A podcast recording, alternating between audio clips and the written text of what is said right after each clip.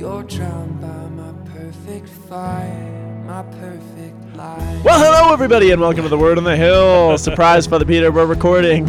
Oh, that's great. Oh, that was such a somber. Yeah, Reaction. Guys, it's super exciting to have you here today. It is super exciting. Well, it was really exciting what you just had your introduction just then. You caught me off guard. I man. know. I tried to. I thought it'd be funny, but it wasn't that funny. the reward wasn't as good as what I put into it. Scott Scott has a, Scott Powell. He's the other guy talking. I'm not What's up? Scott Powell. No. And he's not Peter Mussett. I'm Peter Mussett. No. And Scott has a little bit of a cold today. A little bit. It's all right. That's okay because What are you gonna do? dude, we found we found a, a, a delightful treat. Delightful treat. By the way, uh, this is the Word on the Hill. We are the Lanky Oh, yeah. guys. My Oh, name is Scott yeah. Powell, as you pointed out, Yeah, and, and, you are Father Peter Mussett. Yeah. and none of them are either of us, as yeah, you. thanks be to noted. God, we have personhood. Thanks be to God. But yeah, we found a treat that basically is a combination of Lil Smokies, This is- um, it sounds like our new sponsor. Slim Jim, Slim Jims, and, and and salami, like all in one, and it's really good. But I'm not going to tell you what Today's it show is. brought to you by Johnsonville. Little something. wh- What's it called? What is it called? Deli bites. Deli Today's bites. show brought to you by Johnsonville Deli Bites. and, and Red Bull. and Red Bull. That's what we're eating. We're the worst. that sounds terrible. dude, you know you know what that is. Deli Bites and Red Bulls. Dude, that's like America. That is this podcast. that is this podcast It's the today. embodiment. Yeah, Uh, embodiment in the truest sense of the word. Well, actually, this is appropriate for what we're going to talk about today. Oh, it is. Yeah, Oh okay. my gosh. So today our first reading is from the book of Exodus. Hold on. We're in the 18th Sunday of Ordinary Time. It Man. should be noted. This, you know what the problem is? You're Drinking Red. Bull. Really? You drink Red Bull at a constant. well, this is the thing though, is that every once in a while you drink Red Bull and it just turns you ADD. You just Messes like you up. you just like start thinking of the next thing. You're just like, oh, that thought is boring. I'm gonna go on to the That next thought is thought. boring.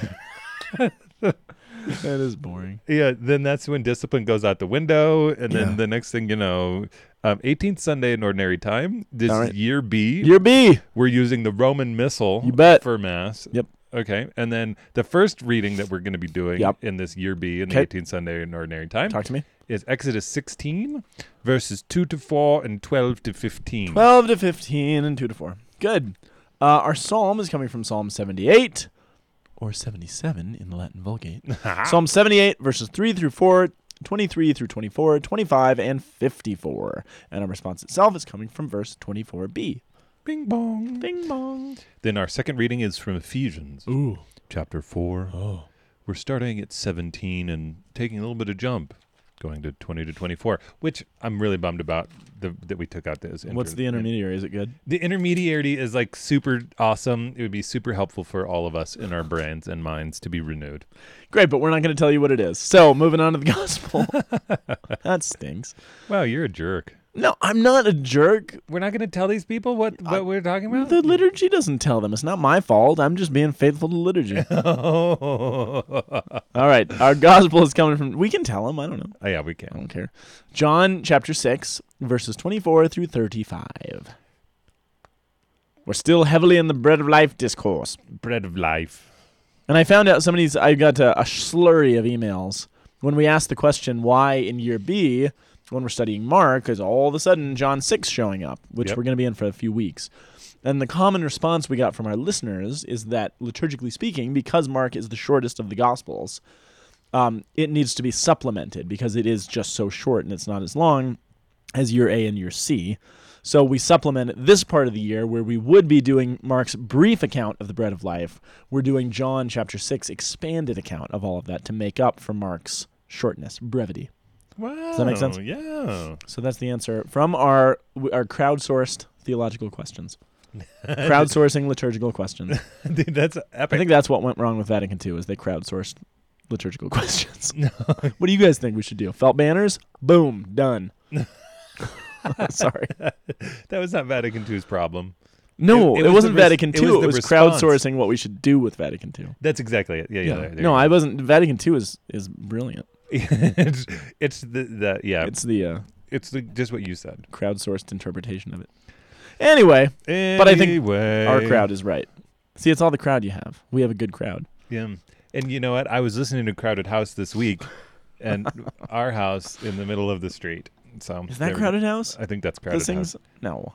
Our house, In the middle of our street, our house. our castle and our keep. That's not how it goes, is it? Yeah, dude. Isn't that Really? Crowd- isn't that crowded house? I don't know. It, it, this is really a superfluous conversation. dude, you know what the problem is in life? we So, can't get on task, um, or is there something else? The the the um I haven't this really tried to thwart you in a really long time and just Really? block everything that you're doing. Oh, is that what we're doing today? Yeah, that's what yeah, I love those podcasts. Don't you love it when it okay. Okay, let's go. Okay. So, um, we are in the Exodus. Exodus. Exodus. We jump here too, don't we? Yeah, it was Quite a ways. it was a big it was a big jump, but like this is That's the, okay. this is the thing. It's like grumbles. Yep, muttering. Yeah. Here, talk for a second. I want to. I'm curious about something. Well, okay, so Moses is uh whenever I think about Moses, I think about how um like he really does need to take on the, today we're recording the podcast on the feast of St. Martha. So I was thinking about how Martha and Moses um and John the Baptist, like John the Baptist basically like absorbed all of the glory of the Lord and then reflected it back out again, kind of like Moses on the Mount of Sinai. Yeah. Today's reading was had to do with Moses just noticing randomly. He's like, "Oh crap, I'm glowing." Wasn't it? Do you catch that in the reading? Yeah. It made me laugh this morning. Absolutely. He's like he noticed he was glowing. I'm glowing. He's like, "Oh, I'm glowing." Um, and I believe so. This reading comes after that. Oh, of course it does because he's already received. No, it doesn't. I think our reading for the Sunday is prior to Moses glowing. Yeah, because th- th- at this point that our Sunday reading is taking us, they've just come out of Egypt. They've just crossed the Red Sea. They're they're they're nowhere close to the Promised Land. So they've cro- to stop doing that. Father Peter's making a weird face and eating his microphone. No, That I- is an I'm- expensive microphone. You don't mess with that. It's actually the pop screen that I'm eating. Don't eat the pop screen. We got a grant for that. you can put that in the grant report. It's delicious. Um, yeah. So anyway, so they've just crossed the Red Sea. They are in the wilderness, and they're in. I mean, here this is this is the common human reaction to freedom. We are free of our oppression. We want it back, right? Because this is uncomfortable. Because Freedom chain- is never chains- comfortable. Chains are easier than freedom. Chains are actually easier than freedom because we have this misunderstanding of freedom being freedom from, but freedom's always a freedom for something. So they And- are now free to worship. to worship the one true God, who is apparently, at least in their case, a little more difficult to worship because he can't be seen. He's dangerous. He's leading them across oceans. I mean, he's doing all this stuff. It's a little more dangerous than the big stationary golden calves and all sorts of things that are back in Egypt, which are just safer. There's a big statue I can look at and worship to my God. That's easy. But Right. now I've got this pillar of fire and pillar of smoke that are telling me to do these things that sound pretty risky and actually kind of stupid in a lot of ways. And I'm supposed to cross this. I'm supposed to do what? yeah, Which is- totally I'm, I'm I- I'm reminded of my favorite line from the Chronicles of Narnia. Do you remember in uh, the, the first Chronicles of what? Narnia? Chronic Okay. what? Calls of Narnia Oh yeah, yeah. But remember when the the children are talking to the beaver fan, the beaver couple, and they're he they're they start describing this lion Aslan, who's, and they're like, you know, he's he's good, he's this lion, and the kids are like, wait a second, he's a lion though. That sounds kind of freaky. Is he safe? And you remember Mr. Beaver's response? He says, no, of course he, he's a lion. Of course he isn't safe, but he's good. Right, And so this is the idea. The faith isn't safe right. as we're all hopefully learning as we move forward in this period of, of culture. It's not safe, but it's good. Mm-hmm. The God we're following is not safe. And that's what I think they're experiencing in a very real way.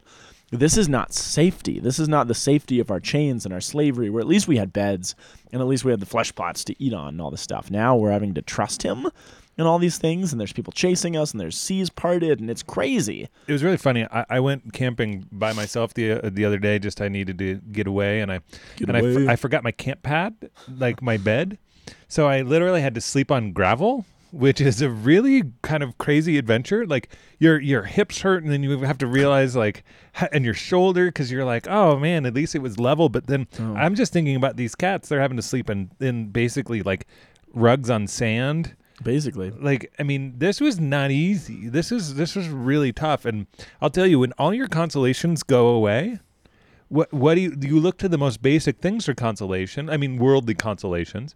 Mm, and food i will tell you you, you, I saw it at the beginning of Camp Wojtyla. Everybody kind of, and they're in camp now. All of a sudden, they're sleeping in the wilderness, and Yeah. you could see that there was this kind of experience around food Oh, where it was like, I need food. That Yeah. will make me feel good. right. And and it's like, well, no, not really. Like, uh, but but e- but to even be separated from that. So we're seeing that in this in this Exodus moment where they've really been, you know, set free from luxury Yeah, absolutely. and they now they're they're actually living in in some scarcity and Okay, and- but I have a question. grumble. But I have I have a confusing question. Hit me. So part of this I know the answer to, but part of it I don't. I, I don't think anybody knows the full answer to this, but I want to pose the question. So so yeah, they come out. They're they're ticked off. Would we, would that we have died at the Lord's hand in the land of Egypt? This is terrible. Um, so they're grumbling. They're hungry. They're mad, and I'm trying to figure out exactly where it ends and where it picks up because it is split, right? They're hangry. They are totally hangry. um, follow my instructions. Oh, okay, good. Yeah, so then the Lord said to Moses, I will now rain down bread from heaven for you. Each day the people are to go out and gather their daily portion. Thus I will test them to see if they will follow my instructions or not. Um, and that's when, uh, oh gosh, Father. Okay, so here's my question. Here, here's here's the deal. Okay. Let's read the rest of this. I have heard the grumbling of the Israelites. Tell them in the evening twilight you shall eat flesh. In the morning you shall have your fill of bread, so that you may know that I, the Lord, am your God. In the evening, quail came and covered the camp. In the morning, a dew lay about the camp, and when the dew evaporated on the surface of the desert, there were fine flakes like hoarfrost on the ground. Upon seeing it, the Israel the Israelites asked one another in Hebrew. What did they ask one another? Do you know the Hebrew word is for what they asked? No. This is great. They said manna, which means What is it? what is it? That's the literal translation of the term manna. So they go out and they're like, manna? what, the, what the heck is this? And uh, because they did not know. And Moses said, This is the bread the Lord has given you to eat. Here's the thing, though God tells them, God tells Moses that they're going to be given bread to eat. They are ticked off. They're mad. They're complaining. They're wanting to go back to Egypt. They're whining. And God says, All right, fine. I hear you're whining. Here's some stinking bread. he probably doesn't have that tone. You know, he's like, You're grumbling. You're whining. Fine, here. And they're like, What the heck is this? Like, they're not necessarily excited about this. And then eventually, remember, it keeps coming and they don't know what to do with it. And they're trying to find all the different recipes for manna. Know, banana bread. Banana bread and manicotti and manowich. See, remember manwiches? oh man. Witches. Manowitches. Um, the rest of those I stole from Jeff Cavins, but manowich is my own. hey, well well played. In a certain sense, it's always been believed that the manna was a kind of a punishment. Not that God didn't want to feed them, but that they they're grumbling, they're mad, they're whiny, and they get this thing that maybe isn't what God's first plan for them was. God says, "I want to feed you with abundance. I want to give you the stuff." And then eventually they have quail. Remember, they eat so much quail. There's quail coming out of their, their nostrils noses, and all that yeah. stuff. Which uh, man, that's a lot of quail. And they do very quickly get sick of the manna because it's It- just it- it doesn't sound like it's that good. It's just it's all they've got. But you do I think you get the sense that God actually wanted more for them. They wouldn't accept they wouldn't be patient. They wouldn't trust God with what he wanted to do, so he gives them sort of what they want in that moment, which is sort of kind of the story of the whole Old Testament. They're like, "We want a king like the other nations." He's like, "No, I want to give you a different kind of a king." They're like, "No, we want this." And he's like, "Fine, here's Saul, who's a poop head." Right? I mean, isn't that sort of the theme of the Old Testament? God wants the ideal. They demand something less than the ideal. And God says, fine, have your own way and see what it brings you. Yeah. And I think that's where this first reading is sort of related in a big way to the Gospels, because then we get to the Gospel and we kind of get the full flourishing of what God has wanted to do. I'm not saying God would have given them the Eucharist in the story of the Exodus, but I just get this sense that He wanted more for them than just the manna. Right. And I don't, I, I don't, I'm, it, I, that sounds like a risky thing to say because I'm not trying to downplay what God has done in this miracle. Well, th- this is but you do get a sense that God's like, fine, here. Yeah well this is the weird this is the weird part about what you're talking about spiritually like he will satisfy our desires but they will f- point still Yes. like this is the thing is that the manna in the desert actually becomes in in retrospect uh actually a profound gift and they're like oh my gosh how could we have survived without m- manna Right. like without what it is what is it without this Right. quail how could we have actually lived we got 40 years in a place that is barren Do they ever say that though? Do they ever actually come to that conclusion? This is part of the problem with not just the Israelites, but with us. How often do we actually look back and be like, wow, God's providence really did save me there? Yeah. Or do we just move on to the next thing to complain about? Because that's the story of the Israelites. They just get fed up and they move on to the next thing they want to complain about. yeah. Murmured the whole community. Yeah. But the idea that God wants to, I, I, I don't know. What if they hadn't murmured? What if they hadn't complained? What if they'd have simply said, Moses, how is God going to take care of us? Like, what, what's he going to do? Ask God to help us. Instead of whining and being, let's go back to Egypt, you jerk. This was a terrible idea. Your God is worthless. What if they'd have said, God help us? Or Moses, ask God to help us. Well, this is the thing that Would I, it been di- would it have been different? Yeah. Uh, well, I think about the refining. So, like gold refinement. So, whenever anything gets mixed in with a me- well, it, as metals come up, and, and they're they're in an ore form. So you melt them down, and then there's just stuff in the midst of. There's little pebbles, there's rocks, there's admixture. As gold is in the earth, you mine it, then you heat it up, and then you start to pull out the slag, and then you heat it up at different temperatures, and you can get different metals, different minerals out of it. And so Yeah. in a certain sense, like what's happening is that I think part of the, the the wilderness experience for Israel is that he pulls them out into the desert so that he can pull the slag of Egypt out. So what what ends mm. up happening? Well, first we see them the gods. They come out and then they're like, "Oh no, this is bad. This is going to be a reality. We need to actually be purified from this." Oh, our our obsession with food and luxury. This actually needs to be uh, melted out. It needs to be brought out. And the only way to be able to do that is to actually do, is is to have that come to the surface, acknowledge that openly in its reality in the heart. And then, and then, and, and then give a medicine for it. It's like, how, how can you actually have a medicine until you know what the ailment is? And Yeah. and that ailment was going to be with. I mean, it was in them. That's it, the whole community. It says. Yeah. So it's not like it's just hmm. one person. It's the whole community got infected with this luxuriousness, Yeah. where where the the medicine for it was this manna and these things, but God actually needed it to come to the surface. And so I think that we we can't be afraid of the fact when the cross comes, when the, the horror comes, because out of that is actually when medicine can be distributed. Yeah. So Hmm, so so may- maybe even just not even looking at this as, as a plan B. I mean, like that would have been awesome if they were. It, it- I think it might have actually even been just plan A that the Lord is saying, "No, I know what's in you. I Yeah. love you, and I'm going to actually administer dis- discipline." And and at first it's going to seem horrible. Yeah. Um, but that this and this discipline is is going to be bad. But from this, this is the only way you're going to be able to learn to be in abundance again. Right. Is by being set free from uh, fr- from the abundance that you're coming from, because he's about to send him to like the fertile valley. I mean, we're we're entering back into the promised land where they, I mean, they talk about grape clusters as big as humans. You know, Right. Yeah. As big as humans? I don't remember. Is that, does I that don't. actually say that? I don't remember. I just, I just, I just have images in my mind of like two dudes carrying a cluster of grapes as big as them. I just picture a grape that's like the size of a volleyball. Dude, that would be, that would make winemaking very easy. So messy. There'd be so much It- juice flying. It'd be sticky. That It'd be- sounds terrible. It'd be like eating watermelon, which I saw somebody carve a dragon's head out of a watermelon the other day. I hate watermelon, but that's a story for another time. Yep. So let's keep going. Um, so that takes us to the psalm, and this. Okay, here, here's here's the other thing that raises. Oh, I just don't know. Yeah, I mean, I don't want to say. Uh, God always has more for us. Uh, it's not that the manna wasn't what He wanted to give them, but there was more. He doesn't want our grumbling, and and our grumbling, our complaining, always closes us off to the more that God wants to give us. But wouldn't you rather your kids be honest with you, even if it's bad, than Oh shoot, you're right. th- to have the true uh, eliciting of their hearts and deal with that in a in a weird in, in the awkwardness and difficulty of that? Than Is that what they're doing? placate though? Is that what they're doing though? Or are they just saying, "Screw this, let's get out, let's go back"? Well, I think that they're honestly afraid. No, that's you're right. I think that they're honest. I mean, I'm afraid when I get when No, I get into that zone where like all of a sudden I'm I'm getting whittled down either in material, in food, in Yeah, right. spirit. Like those those are real lessons, and the only way the Lord can teach me them is when I am really put to the guns. You know, Yeah, I know yeah. it's, that's it's. You're right. It's true. Yeah, no, that's true. Okay, well, here's what I have to say about the psalm. okay.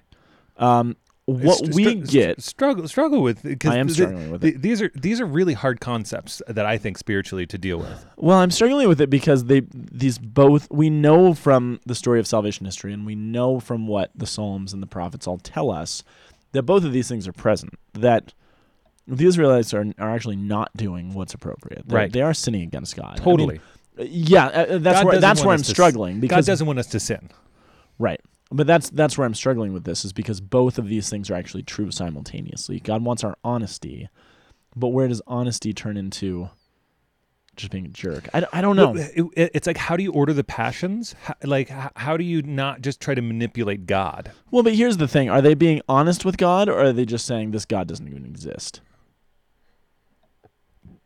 Do you know what I mean? There's a difference between like Elijah or or uh, who else struggled with God? Abraham, you know, talking to God, Jacob, saying, "God, what are you doing? This is ridiculous. I'm really frustrated." Right. and saying, you know what, I'm frustrated, therefore this God doesn't exist, which is kind of our default position sometimes as human beings and Christians, right? We, we, we kind of have the, the two often default positions of either, okay, str- suffering has happened in my life. Right. So I have one of two responses. I'm either going to reject God and say there's there cannot possibly be a God that would allow this to happen. Therefore, I am not believing in any God. Right. Or, like you alluded to, maybe what's worse is just being placated and be like, I'm just going to go through the motions because I don't trust this God. I don't. I don't have any feelings. So I'm going to go through the motions. I'm going to put on a nice, smiley, happy face. Right. You know, I'm going to go to mass. I'm going to do my thing. But deep down, I'm not. I don't. I think this is all BS. You know what I mean? Yeah. Yeah. Those are kind of the two most common reactions. Neither of which God wants. Right. It's it's how do you remain in the place of suffering Yeah. with with having the passions ordered because the passions are still going to be there. I'm still going Right. to be mad that I'm in the desert, but I don't have to grumble. But again, this is Abraham. He yells at God. And I think God would much rather have us yell at him than grumble behind his back or complain about him or just turn off our minds. You know what I mean? Right. Speak to him. That's what I would rather my kids do is speak to me, you know, Right. actually talk. And we I, we try to instill that. I mean, we'll see if it works, you know, but say, look, if you think something we're doing is wrong or unfair or just bad, like tell us and we'll talk about it and we'll work through it, you know. But that's a hard thing to do. It's easier to grumble. So, okay. So all that being said, we have Psalm 78, which the thing that disturbs me about Psalm 78 is that in the liturgy, what we get this Sunday is all of the positive parts of a psalm that's actually very negative, which is just interesting. Which is funny given our con given our Well, conversation. that that's the point though, and that's what made me think about. it. So the Lord gave them bread from heaven, and he goes on. What have we? What have we heard? No. What have our fathers declared to us? What will we declare to the generations to come? The glorious deeds of the Lord, His strength. He commanded the sky, so He opened the doors of heaven, rained manna upon them, gave them the bread of the angels, sent in abundance, etc., etc., etc. Um, psalm seventy-eight is actually a pretty long psalm. And it basically it's kind of a poetic summary of all of Exodus, Numbers, Deuteronomy, and a big part of Joshua, Judges, and First Samuel. Whoa. But so it's retelling a big chunk of salvation history, but it's retelling this chunk of salvation history basically by, basically by showing how terrible the Israelites were during all of it. And there's this this line from the psalm, but they sinned even more against him by rebelling against the most high in the wilderness. How often they provoked him in the wilderness and grieved him in the desert. Yes, again and again they tempted God, they limited the Holy One of Israel. They didn't remember his power the day when he redeemed them from the enemy, etc., cetera, et cetera. So we get all the kind of nice highlights, but overall, the Psalms, the psalm is saying, even though God did all this, they still rejected it. They still spit in his face. You know, they still, et cetera, et cetera. So, uh, and maybe that's the beauty of these readings this week, is we have, bless you, Thank you. we have this interesting balance of of humans just being poop heads, which we are, Right. and God being faithful despite. Right. Right. I mean, that that's kind of the Thanks be to God. well, thanks be to God, yeah, of course. And and human being, I mean, I think what leads us leads us to the gospel is God's providence and human beings just not understanding what that means. Well, well, this is the thing is that is that it's it's not even just so black and white that it's the Lord uses our stubbornness and our hard-heartedness for His glory. Yeah, that's true. That's like like Yeah, He yeah. takes up it, He takes it all up in the mystery. It's not permission to do it, Right. but that Eh, but in the long run He is ma- He is Lord, Yeah. and He can take up the worst sin in the universe and, And turn it it, into gloria. Look at St. Paul. Look at St. Augustine. Look at you. Shut Oh. up, shut up, jerk. I'm just kidding. Hey, Sorry. you should, yeah. I shouldn't have told a priest to shut up. Talk on it. That's okay. You'll burn for it. No, look at me. Seriously? You can't say. My God. Come on, I'm f- I'm a funny guy. There's some old lady just shocked listening to her radio right now. I know. Father Peter. I'm sorry. I didn't, Um, I didn't mean to be funny. Gosh, I'm just. Yeah. I mean, yeah. I, I don't know. I'm really, I'm really struggling with this. This idea that God. I mean, but just struggling as a parent. I mean, you desperately want to lead your kids to this wonderful thing. I mean, you know, I was I was hiking with my kids the other day last week, and I was taking them up to this this like secret waterfall. I know about this, just this beautiful. It's off this trail. Nobody knows about it. It's this the most beautiful. I'm not telling you guys where it is, but this most beautiful waterfall. And it, wasn't. It was like a 10 minute hike up this thing. But you know, there's this. They just were constantly like, "No, we don't want to go. We're too tired. Our packs are too heavy." And they're just like pulling my hand the other direction. I'm like, "No, just trust me. It's right up here. Your minds are gonna be blown. Just trust me on this." And the whole time they're just pulling. They're like, "We hate hiking. We hate everything. We hate you." You know, just all. You're like, "Oh my gosh, just trust me. It's a little bit hard." And then we finally got there, and they're like, "Oh, this is the most amazing place we've ever seen." You know. But I mean, this is this is the struggle. Like, what do you do? This is this is God saying, "Hey, I know it's a little bit hard, but trust me on this." This And- is this is Ephesians. I, I well, this is Ephesians. This is a good segue. You must no longer walk as the Gentiles walk in the futility of their mind. I told my kids that. I was like, "Stop walking like Gentiles." that, was, that wasn't funny. I thought that was funny. Stupid. Which uh, they we skipped in um, Ephesians. We skip. Mm, we go from 17 to 20. I'm going to read read 18 and 19 for you, Okay. just so you know what they skipped. So we know. Um, so uh, now I affirm, and this is 17. Now I affirm and testify in the Lord that you must no longer walk as the Gentiles walk in the futility of their minds. And by Gentiles, we simply mean unbelievers. That's what Paul is meaning by that. Right. They are darkened in their understanding, alienated from the life of God because of the ignorance that is in them due to their hardness of heart.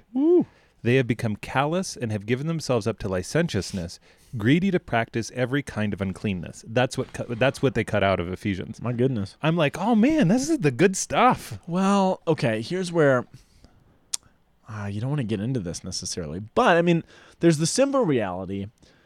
I mean, here's the thing. You go, I don't know why I'm dancing around this, but you go back to the first reading, you see what the Israelites want more than anything is to go back to Egypt and start worshiping the gods that they are comfortable worshiping. Okay. But the thing about it, and we know this from the whole golden calf incident in chapter 32, it's not just, oh, here's a big statue of a cow. I'm comfortable worshiping that because I can see it and it's this tangible thing. The worship that went along with it, Was was very um, lustful. overeating, lustful, drunkenness, I mean, these pleasures of the flesh, just, just horrible stuff.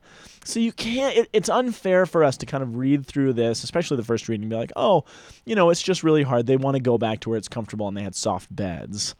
Yeah, to a certain degree, but also no, we want to go back to this kind of wild lifestyle. We want to go back to this kind of worship. This God, this God you're making us follow. I mean, he's demanding sobriety from us and, and you know, in a in a very real sense. I don't mean drunkenness, but I mean in this sense, we're in the desert. There's there's hardships. He's demanding this stuff. We want the comforts. We want I don't care if there's chains around my arms for it. right. I want to do whatever feels good because that's what you know, I mean, this is what they're begging for, which is where the church in her great wisdom sees Ephesians actually fitting in a unique way, is that what we want is to go back to these pleasures of the flesh in a lot of ways. I mean, this is this is we want consolation, especially at those moments in our life when you don't feel the consolation, when you're like Israel and you're like, man, I know this is what God has sort of asked me to do, but it's cold and dark and lonely out here. And Right. I just want to go back to where, you know, things felt good Right. you know, where there was this kind of food and this kind of drink and this pleasures and all this stuff.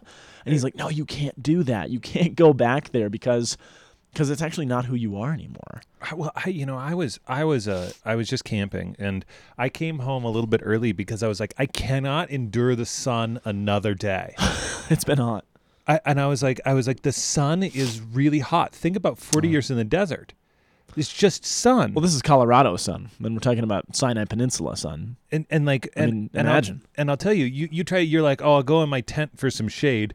No, it's a freaking oven. So Right. so basically you're hanging out in the sun all the time it's raw. It is really the, the, the, like there's a profound difficulty. So you, Yeah. so so it's it's the extremes. It's like oh man, it's like just totally like shade and licentiousness and greediness, and then all of a sudden the other side, which is just totally raw, unabandoned rock bottom. You know, Yeah, yeah. and and you can't last in either situation. Yeah. But if you're not faithful in one, you're not going to be faithful in the other. The other. And Yep. and so then it's how do you learn like St. Paul he says I know how to deal in all of these extremes and become faithful. Right. And that's actually what we're called to in the midst of this. And so be renewed in the spirit of your minds. So you have to put off the old man which belongs to the former ways of life and is corrupt through desus- deceitful lusts. Mm. And then you put on the new man created after the likeness of God in true righteousness and holiness. It's just, which is hmm. it, that that's the, it's, it's just like, oh, okay, it's so easy to slip in and to think that. But of course, if you're living there, it's horrible. It's not good. It, it, it has its own punishment. If you're living Right. in total wilderness, it's hard, it's rough, and it has its own punishment. It's, it- but it's all like, Yeah. but the Lord does not intend to leave us in either one of those places, Yeah. unless that's your call. Yeah, that's true. Okay, so so here's what I want to know how this fits into the gospel because I think it does, and I'm hearing what you're saying, and I think there's something here. So uh, we're picking up in John six. Um, this is shortly after was last week the feeding of the five thousand. Yep. Yeah, because we had the Elijah reading. So he's just fed these huge crowds, right? Um, and then all of a sudden, when the crowd saw that neither Jesus nor his disciples were there, somehow they slipped away without anybody noticing. Because, well, uh, okay, first of all, so the crowd noticed that Jesus and his disciples were gone. How did they not notice that Jesus and his disciples were gone? They were asleep. No. Were they? Does it say they were asleep? No, I, I don't know. Because I have a theory on this. I um Think about it. What has Jesus just done? they had given thanks. uh, Um, okay, so then uh, this they were not there. Um, the next day, the crowd that was on the other side of the sea. Oh, was it the next day already? Yeah, the, they they saw Uh. that the boats were n- uh, other were not there except the one that had not entered with the disciples. His Jesus got into the boat. Okay, I have a theory on this. Okay, I could be totally wrong, so just bear with me. Jesus, the day before, right? I think it's the day before. Okay. Just multiplied all these loaves and fishes, right? right. Tons of bread. They're hungry. Jesus fed them.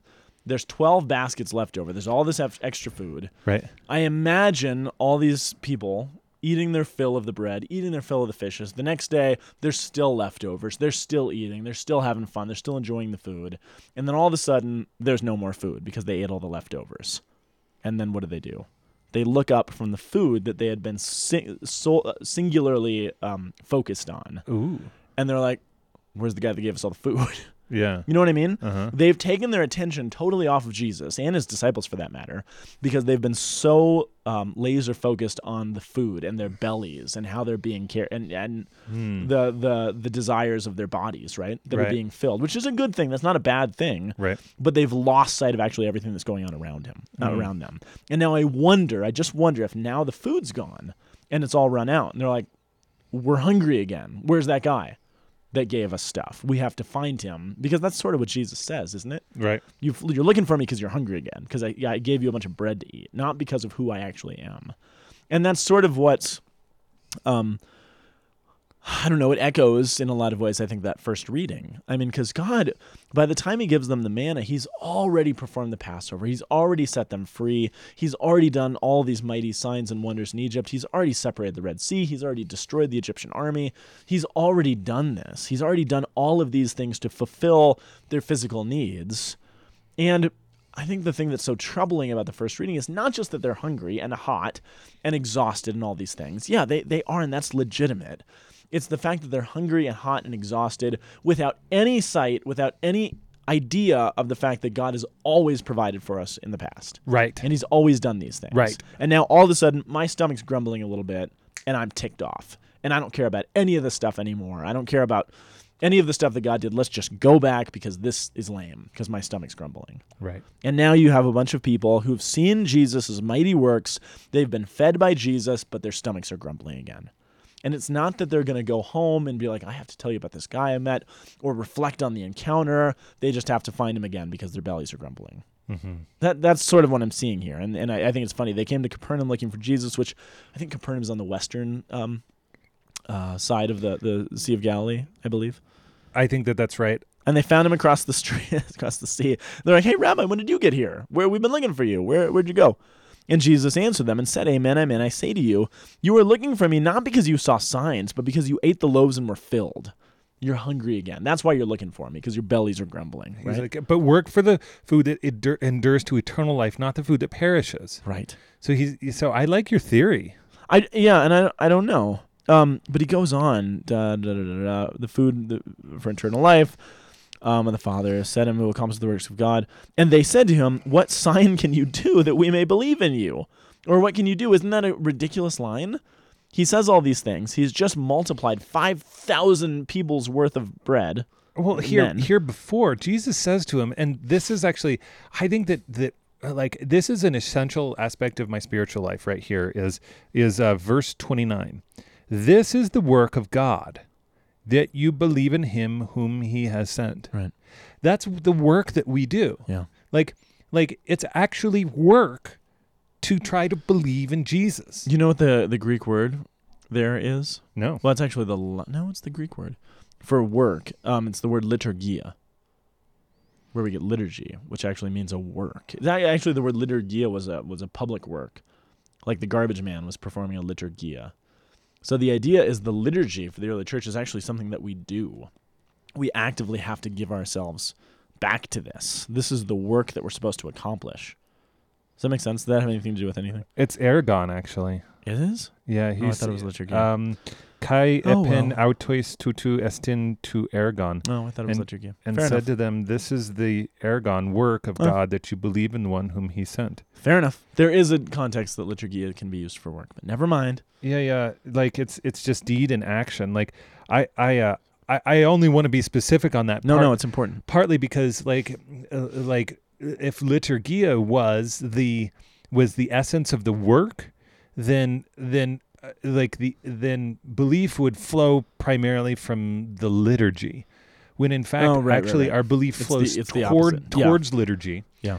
Um, it, it's it, it's it's like um, because why were we set free? We were set free to worship the Lord in the desert, Mhm. and and and so but i'm not going to worship unless i believe. And i think that that's where this this really difficult thing is is that the belief that israel had was in these gods before even like they believed that that was going to actually help them. The lusts the the the uh, vanities the greed these these sorts of things they believed that that was where their medicine was. Yeah. Um, in their drunkenness rather than in this in this reality of of being able to say no it's in sobriety it's in um, the in- intentionality of saying no god how are you working it's in the psalm that we're singing today Yeah. Well, and here's I think the wh- what I think is the capstone to this whole thing, and I was thinking about it as I read it, because it's well, I'll, I'll tell you in a minute. So Jesus responds to them, and he says, "Amen, amen. I say to you." Um, he talks about, um, yeah, what sign can you do? Our ancestors ate manna in the desert. So what sign are you going to do if you want us to believe in you? Then show us. You know, our ancestors, there was manna from heaven. Moses did that. I mean, not to mention the fact that he's already done this. yeah Um, and he says, No, no, no. It wasn't Moses who gave you the bread. It was my father. It was God. Moses didn't have anything. I mean, yeah, he was there. I mean, he was an important figure, but God gave you this bread. My father, for the bread of God is that which comes down from heaven, which gives life to the world. And they said to him, Sir, give us this bread always. And I was struck by that sentence, Sir, give us this bread always. Do you know who says almost the exact same sentence? Does that sound familiar to you? It's about a chapter from now. yeah isn't it sir give us this water always Yes, the For- woman at the uh, well. yeah who and he's describing the water that you know never never you don't have to refill and she says sir give me this water always what's interesting is that as they say this to jesus remember they're just hungry their, their tummies are grumbling and they're like oh that sounds great. There's like they're totally missing everything he's saying. And they're like yeah give us this bread always. Jesus says to them i'm the bread of life. Whoever comes to me will never hunger, and he who believes in me will never thirst. It's at this point, that's where our reading ends, but it's at that point that Jesus launches into the the heart of what we call the bread of life discourse where he talks about you if you really want this you must eat my flesh literally gnaw on it and and drink my blood and do all these things. And at the end of the story all these people who have just asked him sir give us this bread always when he describes what the bread is they've all rejected him or most of them have gone away. right. sad The difference is, and I think what John's brilliance is, in, is that about a chapter from now, in chapter seven, then you have this woman at the well who asks him this this you know sinner woman who's um uh, is it chapter eight or is it later? I now I can't remember I where I she don't is. know. But regardless, you have this woman who's who's caught in sin. She's got these multiple husbands, all these different things. She's an outcast. She's an outsider. She says the exact same things. Jesus says similar words to her. I am the water. You know, I am the source of all these things. And she believes, and she tells everyone in her village, and the whole village is transformed. Right? It's the juxtaposition to what's happening here. Some people, and this is sort of John's point, there are some who will hear the word of God and respond to it, and there's some who will hear the word of God and reject it. Right. There's some who will follow merely their tummies. There were some who will follow Jesus himself. I mean, this woman at the well had every reason. I mean, again, heat of the day, middle of the desert, wanting water, probably desperately thirsty, realizes, no, my stomach's not what's most important. It's the words that are coming this out of out of this person's lo- ma- lo- uh, mouth.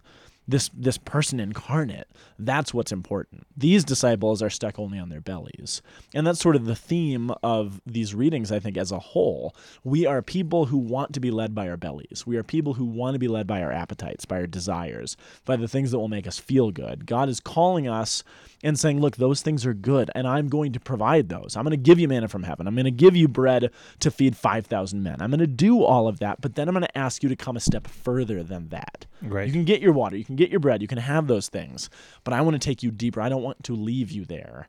And the common response, the response of the Israelites, the response of these people here in the gospel, the response of a lot of people, surely in Ephesians, is no, we want to stay right here.